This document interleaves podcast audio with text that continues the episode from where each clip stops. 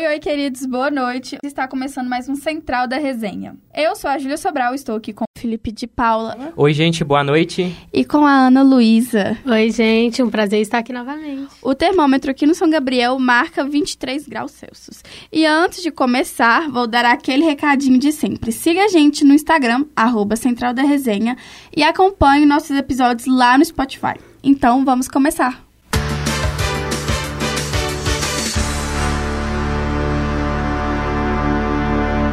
Começando Central hoje com política. Então, Thais Frade, o que temos para política hoje? Boa noite para quem nos acompanha no Central da Resenha dessa terça-feira. Dia bastante movimentado aqui na Assembleia Legislativa, viu?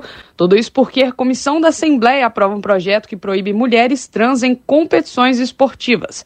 Deputados estaduais da Comissão de Constituição e Justiça, a CCJ, da Assembleia de Minas, aprovaram nesta terça-feira o projeto de lei que proíbe a participação de mulheres transexuais em competições esportivas em todo o estado. Na prática, o texto apresentado pelo deputado estadual Bruno Engler, do PL, estabelece o sexo biológico como regra para as atividades.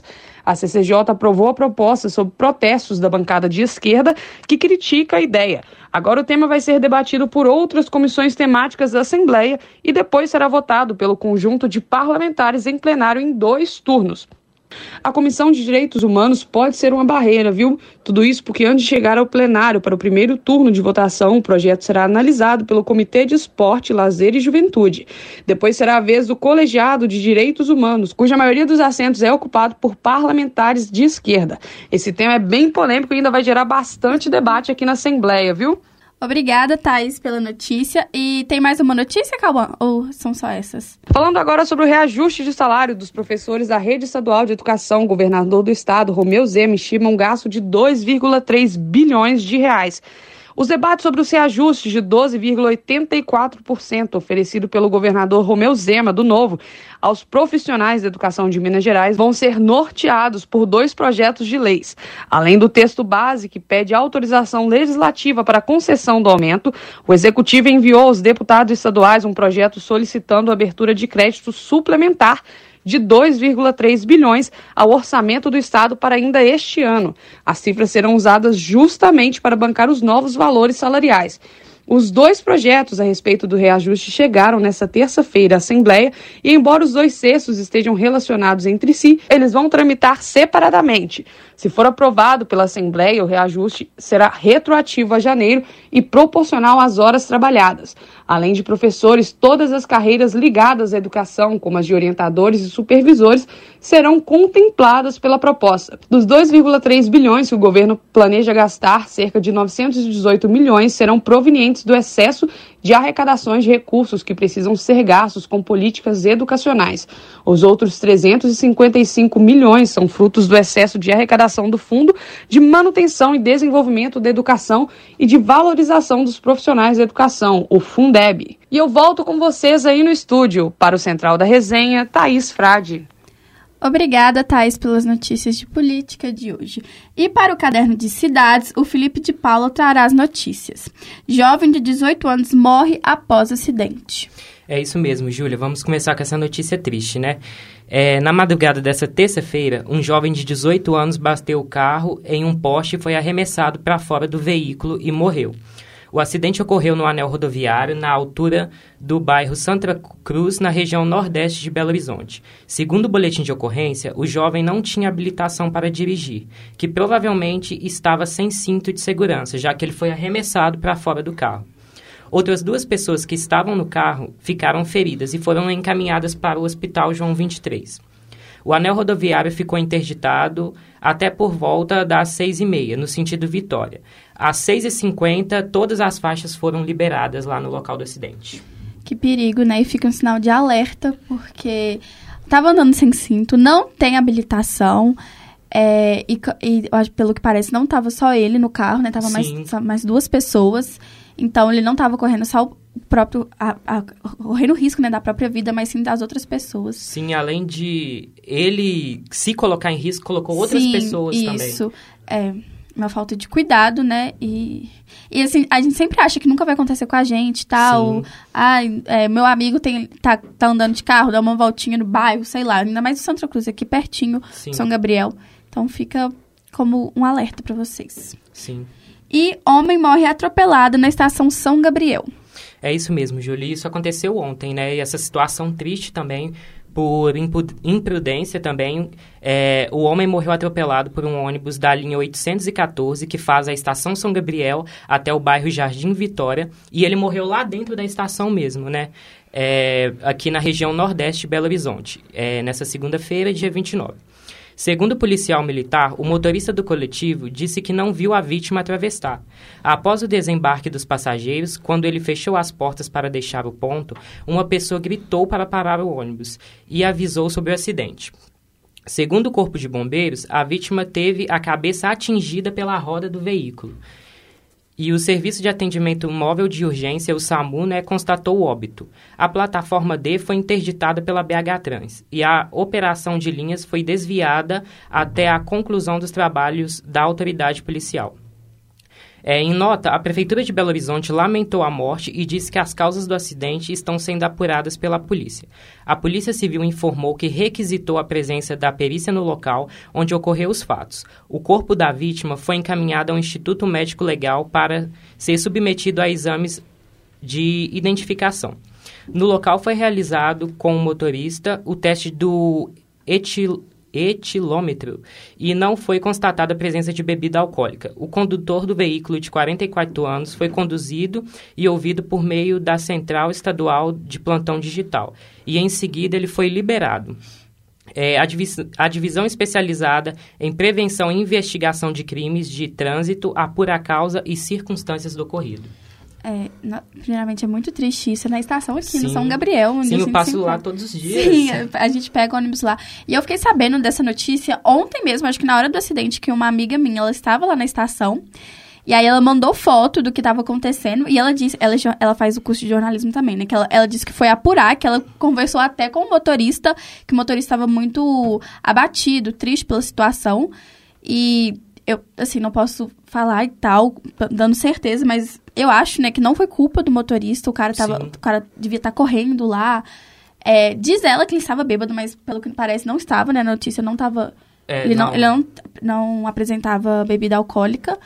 E é triste, né? Você, sei lá, tanto para o motorista, tanto para a família da, da, vítima. Enfim, uhum. você sai, você ah, tá num dia normal, indo trabalhar, estudar e tal. E aí acaba que acontece um acidente desse gravíssimo. Sim. Há boatos que ele é, desequilibrou, né? Lá, é. assim, no. Tipo meio fio que tem lá. Eu já Sim. desequilibrei lá, inclusive, quase caí. Aí é perigoso, né? Muito. Tipo, se você ele desequilibrou ali... e o ônibus passou. Sim. Sim. Aí ele caiu de cabeça, assim, e a roda passou. Au. Nossa. É bem. então fica como cuidado aí, não, não saiam correndo na frente do ônibus, né, Sim, Felipe? Ainda mais exatamente. você que tá pegando o ônibus todo dia lá.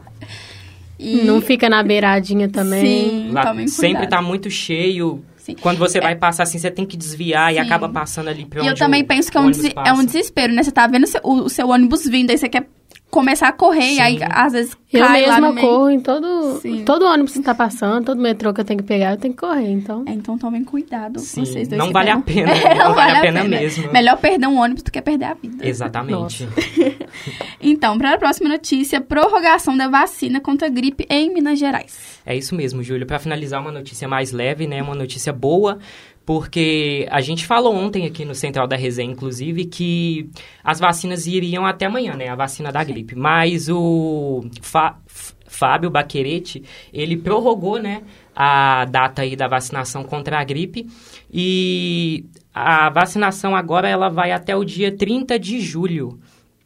E as pessoas também podem se vacinar nas drogarias Pacheco, Drogaria Araújo, Droga Clara e Extra Popular. As pessoas que podem se vacinar lá são idosos a partir de 60 anos, gestantes, pessoas imunossuprimidas, trabalhadores da área da saúde, pessoas com comorbidades, professores dos ensinos médio, básico, superior, é, professores de escola pública, de escola particular, enfim, agentes de força de segurança, os caminhoneiros, os trabalhadores de transporte coletivo, os trabalhadores portuários, funcionários do sistema prisional. E são esses. E a informação fornecida foi pelo secretário Flávio Baquerete e ele disse que tinha um total de 7,5 milhões de doses e apenas 53% dessas foram aplicadas. Então, com essa é, prorrogação, vai dar mais oportunidades para mais Sim. pessoas tomarem. Inclusive, eu não tomei ainda. Eu Vocês já não. tomaram? Não, não tomei. Não, eu ainda vou tomar. Então, agora vai ter a oportunidade de tomar a vacina Sim. aí, gente. Então, fica aí. Como, tomem, tomem a vacina e, pelo que parece, metade aí dessas vacinas que estavam não, não, não, não, como fala, não foram aplicadas, Sim, né? Sim, exatamente. Pois é.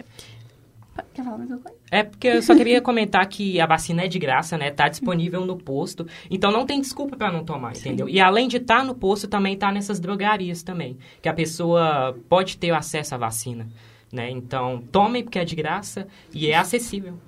Isso mesmo. Obrigada, Felipe, pelas notícias de hoje de cidade. E para o nosso queridíssimo caderno cultural, temos a Ana Luísa Rodrigues trazendo informações sobre cultura. Boa noite, Ana. Boa noite, gente, novamente. É tá iniciando o mês de junho e temos quatro novidades quentíssimas no cinema que vão estrear. A primeira delas vai estrear dia 1 de junho, que daqui a dois dias, que é Homem-Aranha através do Aranha Verso. Que é simplesmente a história do Homem-Aranha, que ele foi pego no multiverso e se encontra uma equipe de pessoas aranha encarregadas de sobreviverem e tudo mais. Mas a graça da animação é que tem a Mulher-Aranha, o outro Homem-Aranha, não sei o quê. Tem muita coisa assim e as crianças se divertem pra caramba, né? Então, levem seus filhos ou seus conhecidos, sobrinhos, sei lá o quê. É, dia 8 de junho, meu aniversário, é, vai estrear Transformers, O Despertar das Feras, que é o sétimo filme da série. Ela vai ser ambientada nos anos 90 e vai passar em Machu Picchu, América do Sul, Estados Unidos e tudo mais. E vai mostrar mais da batalha entre os Autobots e Decepticons. Decepticons. Eu não sei porque eu não vejo, mas eu entendi que é isso. Decepticons. Ah, e eu falei certinho. Os... as outras raças que aparecem. É, falou aqui do Maximals, Predacons e Terracons. Exato. E aí a batalha entre esses que vai começar. Vai Tudo aparecer, se eu não me engano, o, o lançamento de um, uma nova forma do Optimus Prime, uma versão animal que em vez de se transformar em carro, vai se transformar em um gorila. Gorila, exatamente. E, se eu não me engano, os Predacons viram Animais predadores, geralmente dinossauros ou bestas mitológicas. E os pôsteres do filme tão, estão lindos, assim, dá vontade de ver. E os fãs ficam felizes, né? Um, vai lançar mais uma animação da Pixar, Elementos. Vocês ouviram falar? Não. Não. É, lembra daquele joguinho, o foguinho e a aguinha? Sim. É tipo isso, é tipo essa Era ideia. Era do Frive, né, o site. É, é, é, é tipo essa ideia, mas não tão legal, porque é uma sociedade... Ué, gente, tem que ser sincera, né? Não sou eu que estou dizendo, é a crítica especializada. É, não a sociedade... Sou não sou. Lá o filme se passa numa sociedade que vivem os quatro elementos em harmonia, né? Terra, água, fogo e ar. E vai mostrar o romance improvável entre a Amber, que é o fogo, uma moça que é do fogo, dessa tribo, dessa família do fogo, e o Wade, que é a água. É, só que a crítica especializada tá dividida, gente, porque vendo o trailer, assim, uma opinião pessoal minha, eu não achei tanta graça. O tema é interessantezinho, mas parece que é um filme meio. É, que não vai dar em lugar nenhum.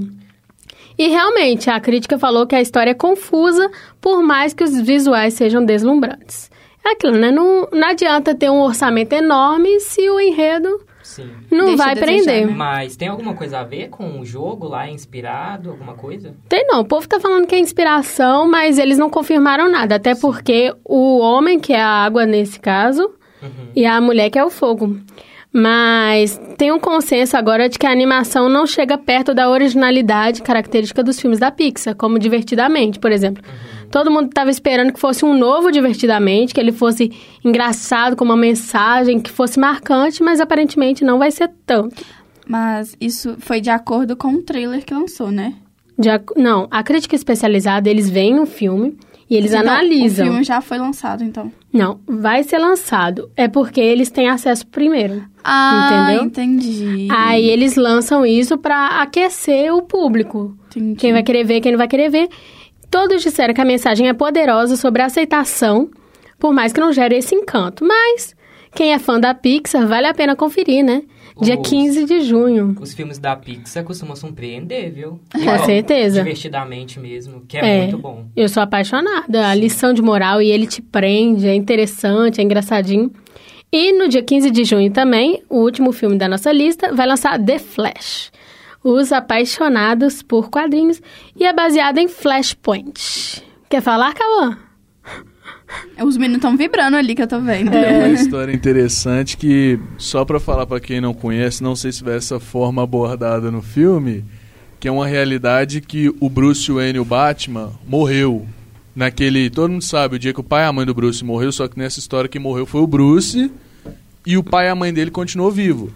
O Flash vai pra essa dimensão doida, tudo, e o pai do Batman, que virou o Batman, um Batman muito mais violento e que mata sem peso na consciência, e que a mãe dele teve o trauma de perder um filho, virou o Coringa. Que louco! Tanto que as animações já começam com o pai do Batman indo atrás da Arlequina pra saber quem é, onde é que o Coringa tá, a Coringa no caso, e quando ela se recusa da informação, ele pega e taca ela de cima do prédio. Pra ela morrer com a queda. Alerquina? A Que lindo. Arlequina- É. Que lindo! que lindo! Eu gostei! Não, eu achei interessante. bons. Ai, gente. Que linda. É, A Alerquina morrendo. Não, mas eu gostei, tipo assim, achei interessante. É, realmente, nessa, nesse filme, o Flash viaja no tempo pra muda, tentar mudar o passado. Que os fãs sabem, né? Que o Flash tem um passado traumático, os pais morreram, a mãe morreu, na verdade. E aí ele tenta mudar o passado, só que isso muda tudo no futuro. E aí ele fica preso nessa realidade, na qual o General Zord voltou e tá ameaçando aniquilação. Sim, Cauã? É interessante pros fãs mais antigos de Batman, Ana, que eu não sei, tipo, se você acompanha Batman há muito tempo, a galera igual o Vitor também, nosso queridíssimo Adrian Backstage, que é que nesse Batman, no caso, vai ter as mudanças da animação e vai ter o retorno de Michael Keaton, o primeiro Batman desde Adam West nos cinemas. que Já é um Batman dos anos 90, os pais e irmãos mais velhos nossos têm uma lembrança mais forte dele e que só a frase dele, I am Batman, já mexeu com os corações de quase todo mundo. É, realmente eu vi assim no elenco e eu até estranhei, ainda bem que você explicou, porque tinha vários Batmans no elenco, cada um numa faixa etária diferente. Eu fiquei, gente, isso daí não é muito normal, não. Mas agora que eu entendi que é por causa desse metaverso, que tá na moda, né? Sim. Tem no The Flash, tem no Homem-Aranha, É, que eu falei Homem-Aranha. aqui. É, então esperemos. Esse vai lançar dia 15 também. Então, do Elementos, dia 15, The Flash, dia 15, Transformers, dia 8 e Homem-Aranha, dia 1 daqui a dois dias. Bom filme. Gente, eu nunca assisti nenhuma dessas sagas, você acredita? É dois, viu? Gente, vocês não têm Eu não sou muito fã cultura. de, de heróis, não. É, eu também confesso. não. Eu assisti Homem-Aranha porque a minha amiga me forçou a assistir. E aí eu, eu lembro que, tipo assim, é, quando eu fui assistir o, o, aquele, o último filme que lançou do Homem-Aranha, como é que chama? É. Através. Não. É o Homem-Aranha. 4, é isso que eu tô querendo lembrar que foi o que lançou no início do ano passado. É Isso. do, do. Não é Aranha Verso, não. É. Ah, Sem Volta pra Casa. Isso, isso. Esse eu vi. Aí eu assisti porque tinha Zendaya. E aí eu queria ver ela. Atuando. eu um queria bom ver motivo. ela. É. Uai, agora, eu não sei nem se vão lançar o- outro desse. Vão lançar, porque eu faço a mínima ideia. Também vão, não. Acho que vão lançar e Ah, eu só vou assistir por certeza, causa deixar da a ponta Zendaya solta. também. Oi? não vai ter a Zendaya? Não vai ter? Backstage tá trazendo informação que possivelmente não terá Zendaya. Mas e a história deles? É, depois do, do, do último filme, provavelmente eles vão seguir um- a linha cronológica que tem muito nos quadrinhos, que no caso o, Peter? o Peter vai pra faculdade, ele conhece o, Orman, o Norman Osborn e conhece a Gwen Stacy. Aí vai rolar É. uma nova história. Assim, provavelmente a Zendaya não deve aparecer, porque já meio que encerrou o ciclo dela. Perdeu a Deus. memória, a vida que segue. Ela Agora- vai realmente esquecer dele? Ela não vai nem lembrarzinho um Não, tiquinzinho foi o dele? feitiço, apagou a mente de todo mundo. Mas volta, gente, pelo É. amor de Olha. Deus. Teoricamente é o seguinte, Somos românticos. O- no- é, no- em alguns quadrinhos, não sei se estão em qual versão que é, a Gwen Stacy morre, que nem aconteceu no filme do Andrew Garfield. Espetacular. Do Espetacular. Na realidade, a linha cronológica, ela É. morre porque ela cai, tipo o Isso. que o Batman fez com a Arlequina, acontece com ela e ela quebra o Sim, pescoço. não, isso eu, esse, E dessa aí- parte eu sei. Aí, depois disso, a Mary Jane entra na vida dele. Aí os dois... Então no primeiro Homem-Aranha foi isso também? Aconteceu? Não, não. Ah, Não, então por que que a Gwen. Stacy no filme do Ben A, ó, do Tobey Maguire, mas foi tipo uma história diferente. Mas a minha então- cronológica então também pode ser a diferente. Eu sempre chipei ele com a Mary Jane. O presente misturou com o É. passado. É. Se você for pegar a minha cronológica do, dos quadrinhos, que é o original, Uhum. você vai perceber a diferença. Porque, tipo, a quando a Gwen Stacy morre, ele, vai, ele conhece a Mary Jane e depois se envolve com ela. E ele fica com quem no final? Com a Mary Jane, se eu não me engano. Eu sempre gostei mais dele com a Mary Jane. Nos Fica quadrinhos, é, sozinho depois disso tudo. Peraí, o, o Peter do último filme, você pre- preferia a Mary- Não, não o Peter do último filme. É porque eu sou tradicional. Eu gosto do Homem-Aranha e do Tobey Maguire. Ah, tá. entendeu? Então eu gostava dele com a Mary Jane. Tipo assim, ele era meio babaca em alguns, algumas partes e tal, mas eu gostava deles juntos. Eu Eu, tô nunca come- gostei da Gwen Stacy com o espetacular. Eu não sei nem quem é Gwen Stacy, eu tô É comentando loura. assim. A loura. Hum. Morreu. Não sei, não. É. Tenso. Mas só um último comentário. O último filme de Homem-Aranha, Sem Volta pra Casa, foi maravilhoso. Eu vi na pré-estreia e depois eu voltei e vi de novo no cinema. Foi Você é ótimo. fã mesmo. É, eu Mas- só vi por causa de- que eu fui forçada, por causa da Zendaya. Mas você gostou? Gostei, gostei. Mas eu tentei, tipo, tirar a paciência pra assistir os primeiros filmes e eu falei, gente, não é pra mim. Eu prefiro assistir o meu romancezinho É. aí que, que eu gosto nos Água com filmes. açúcar. não, mas é bom. É um estilo. Ela criticando meus filmes Não com critiquei, não. Eu gosto também. Água com açúcar não. Eu gosto dos clássicos. Então tá. Acabamos por hoje. É, e obrigada, Nada. Ana. E pra, pra finalizar o central de hoje, teremos o caderno de esportes.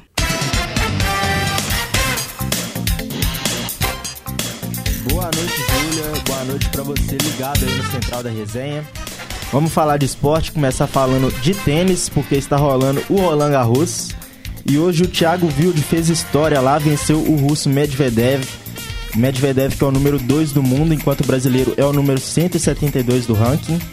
A partida realizada hoje ficou 3 sets a 2 pro brasileiro, que foi o segundo na história a vencer um top 2 em um Grand Slam. O primeiro foi o Guga, que venceu o Marat Safin no US Open em 2002 e o Roger Federer em Roland Garros em 2004. Não é isso, Dutra? É isso aí, Vitão. E a partida hoje foi bem disputada. É, o Medvedev, como você falou, número 2 do mundo. É, ninguém esperava, como você falou, era totalmente zebra. As casas já apostam dando 11, pagando 11 para 1 no, no Thiago, na bet. Mas é, o Thiago surpreendeu, ele acabou virando o jogo, tava perdendo por um 7 a 0 É sempre assim. Roland Garros, qualquer outro Grand Slam, o primeiro jogador que ganha o primeiro set tem a maior chance de sair na frente, de ganhar a partida. Ainda mais quando você é o número 2 do mundo. Mas Certeza. o Thiago conseguiu é, a virada pra cima do Medvedev e ele castigou muito ele com saque voleio, que é sempre uma característica dos, dos brasileiros. O Guga sempre foi conhecido por esse saque voleio forte. Na época também a gente tinha todos os jogadores que eram assim, Pete Sampras, é, o André Agas, que sempre foram conhecidos por isso. Mas o Medvedev é um cara mais agressivo ali da baseline, que fica mais ali no fundo da quadra e acabou sendo punido bastante porque o Thiago estava conseguindo é, passar a bola com rapidez, estava conseguindo trazer o Medvedev pra frente, que não é o bom ponto forte, que ele é um cara alto, ele tem 1,96m, que é, acabou sofrendo Isso, pra caramba. velho. Mas A título de curiosidade do susto, eu sou o maior aqui do Central com 1,90m. O cara já não passa nem na porta, nossa. Mas o Medvedev tem um 96 e também, que eu falei, é conhecido por ser esse cara mais agressivo ali do fundo da quadra. E o Thiago conseguiu jogar muito bem contra o Medvedev e agora já passa para a próxima rodada. E amanhã tem Djokovic e outros jogadores também. Ó, o Caras também vai jogar, o Tsitsipas, que são os principais favoritos ao título de Roland Garros, já que Rafael Nadal está fora por lesão. É isso então, muito obrigado, Dutra. Vamos passar agora para a NBA, porque na noite de ontem tivemos Miami Heat contra Boston Celtics pelo jogo 7 da final da Conferência Leste. E o Miami atropelou 103 a 84, dominou a partida. Os meninos estavam me zoando aqui que eu falei que o Celtics ia conseguir virar. É, Destaques aí da partida para Caleb Martin com 26 pontos e Jimmy Butler, que além de ser o cestinho do jogo com 28 pontos, ganhou também aí o prêmio de MVP das finais leste. É, do lado do Boston, né, Jason Tatum, que era a esperança do time Celta, teve uma atuação abaixo do esperado. É, ele que sofreu uma lesão no tornozelo no começo da partida, não conseguiu render o que todo mundo estava esperando, não é isso? É isso aí, mas não só o Tatum, também o Jalen Brown, o começo de Boston que foi é, crucial para o time ter perdido essa partida. Começou 0 de 10 com muitos turnovers, uma coisa que o time tinha corrigido nos jogos. É, em Miami, que estava sendo o time dos turnovers. Mas, como você falou, a história, é, o herói improvável foi o Kelly Martin, que uma história engraçada, né? Não é só engraçada, não, a história de vida dele. Ele foi draftado, ele não foi draftado. O irmão dele, o Cody Martin, que atualmente joga no Charlotte Hornets, foi draftado e o Kelly Martin não. É, e ele foi dispensado pelo Charlotte depois de ter sido assinado. É, na NBA, assim, se o jogador não é draftado, ele pode assinar com qualquer outro time depois que é, tem toda essa questão de burocracia de contratos. E os dois estão jogando no Charlotte. No ano passado, ele tava no, já estava no Miami também, só que ele não jogou a final. Ele viu o Celtics ganhar no jogo 7 e ir para a final contra o, o Golden. E hoje, e ontem no caso, né, ele jogou, foi o herói, que você falou, 26 pontos, 10 rebotes. E foram sete jogos, assim, impecáveis Clay Martin. O primeiro jogo ele teve 15 pontos, o segundo 25, o terceiro 18, o quarto 16, o, o quinto 14 pontos, é, 21 pontos no jogo 6 e ontem 26 pontos. É, que teve mais rebotes, teve cinco assistências. Isso. E ele tomou o lugar do Kevin Love ali, que tinha, tinha sido um jogador que veio para esse time do Miami para fazer parte da rotação para jogar ali é, na posição número 4, que é a bola pivô, e para ser o cara das bolas de 3. Mas quem surpreendeu foi o Caleb Martin. E agora a gente tem a final é, marcada para Denver Nuggets e Miami Heat. É, o Jimmy Butler, que você falou, foi o MVP das finais é, da conferência. Ele ganhou o prêmio Larry Bird. É até engraçado, né? Larry Bird, Larry Bird. lenda do Celtics, acabou perdendo, né? Os Celtics perderam essa, esse troféuzinho aí. Mas a votação final, curiosidade, foram cinco votos pro Jimmy Butler e quatro pro Clay Martin. É lógico, né? Jimmy Butler tem nome, mas enfim. Prognóstico pra final? Denver Nuggets ou é, Miami? Rapidamente, é, eu vejo muito. Tá conversando com um amigo meu em off. É, são dois times muito bons. O Miami tem uma resiliência muito, muito forte. Então, assim. Se o primeiro jogo for um tremendo blowout do Denver, eu já descarto o Miami. Mas se for um jogo que, independente se o Miami perder, mas, tipo assim, demonstrar. É, um equilíbrio. Um equilíbrio. Não, não, um certo equilíbrio. Tipo, até tá jogando bem, né? Fazendo essas coisas. O Bambam tem que jogar muito bem. O Bandebaio, que é o pivô do Miami, que é fundamental nesse time. Eu vejo ele mais essencial do que o próprio Jimmy Butler. Porque o Jimmy Butler a gente sabe que, por mais que ele possa tá tendo uma noite que ele vai estar tá arremessando mal, no final do jogo ele vai meter 11 pontos de 15 do time. Mas, é, eu acho que eu analiso a partir assim, do primeiro jogo. Mas é, não tem definido ainda. Eu gostaria muito que o Jimmy Butler é, jogasse bem. Jokic também, acho que vai ser um excelente jogo, um excelente confronto entre os dois. E as finais começam já dia 1 dia 1 é o jogo 1, depois a gente tem no dia 4, depois o dia 7, dia 10, dia 12, dia 15 e no dia 18 o possível jogo 7, que vai ser um domingão à noite. O Hayden tá doido pra falar aqui quem que ele acha que vai Sim. ganhar. Fala aí, Hayden. Ó, vai ser um jogo difícil, principalmente que o primeiro jogo vai ser lá em Denver. Mas eu acho que se o Miami Heat fizer, fizer a boa, dá pra ganhar. É, e é só, só um detalhezinho, é, Miami que perdeu no play-in no primeiro confronto para o Atlanta, depois acabou vencendo o Chicago, quase perdeu, estava perdendo por pegou, 16 pontos. Ele pegou o Milwaukee Bucks? Pegou o Milwaukee Bucks, primeira seed, acabou ganhando em 6, é, em 5 jogos, depois contra os Knicks em 6 jogos e agora contra o Boston o Milwaukee em Bucks, ele foi o melhor time, não foi, da primeira fase? Foi o, primeiro, foi o melhor time, cabeça 1. Isso, Sim. junto com o Denver. E é a primeira vez desde 99 que um cabeça de chave número 8 vai para as finais da NBA e é Miami Heat que está indo para a sexta final em 13 é, anos de Eric Spoelstra. É um excelente treinador, um dos melhores da liga. É isso aí então, a partir do dia 1 de junho teremos Nikola Jokic contra Jimmy Butler. Vamos falar agora de futebol, porque essa semana é semana de decisão para as equipes mineiras na Copa do Brasil e o Pedro dos Santos vai começar trazendo as informações do cabuloso. Boa noite, Pedro.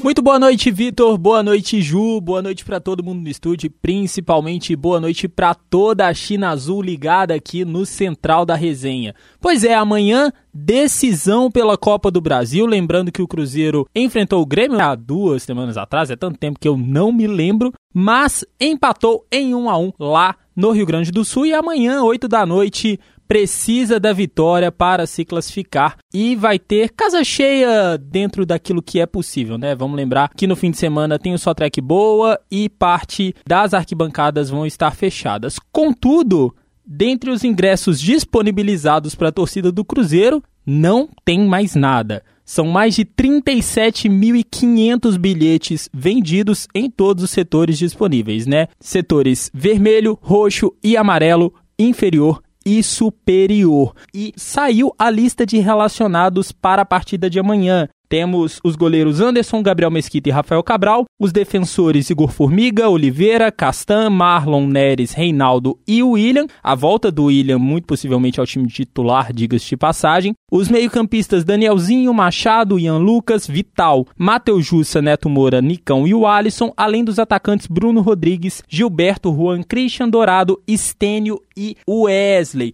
E lembrando também que o Cruzeiro teve uma novidade nessa terça-feira no elenco, já que o volante Fernando Henrique voltou aos trabalhos com bola e saiu do DM. Essas são as informações do Cruzeiro Esporte Clube para o Central da Resenha, repórter Pedro dos Santos. É isso, Pedrão. Muito obrigado pelas informações do lado celeste de BH. E agora o Cauã vai trazer as informações sobre o lado alvinegro. Muito boa noite, Vitor. Boa noite, audiência de novo. Antes com participações rápidas, agora falando do time que faz metade dos corações mineiros explodir de alegria e de leva muita gente pro buraco, porque eu tenho certeza que um dia eu ainda vou por causa desse time. Enfim, o Galo lançou a lista de relacionados para o jogo amanhã, o jogo 2, o jogo de volta da Copa do Brasil, entre Galo e Corinthians. Lembrando que o jogo de ida, o Galo ganhou de 2 a 0 com dois gols de Paulinho, dando uma certa alargada no placar, dando aquela moral, como diz lá da Maravilha, a gordura tá grande por enquanto. Só que é um jogo difícil, ainda mais que o Corinthians vinha numa draga cabulosa, que não ganhava oito jogos já com o, o Pofechou, Luxemburgo, mas ganhou do Fluminense no fim de semana. Agora o Galo tem essa missão difícil, nove e meia da noite, de jogar contra o Corinthians lá na Neoquímica, não é, Vitão? Isso mesmo, Cauã, igual você estava falando, eu acho que o Corinthians, com a vitória no é, contra o Fluminense, foi no domingo o jogo, se não me engano? Foi, foi domingo. Ganhou uma certa confiança para a partida e a torcida lá na Neoquímica é muito forte, então o Galo tem que ir aí com cuidado porque uma virada aí pode rolar.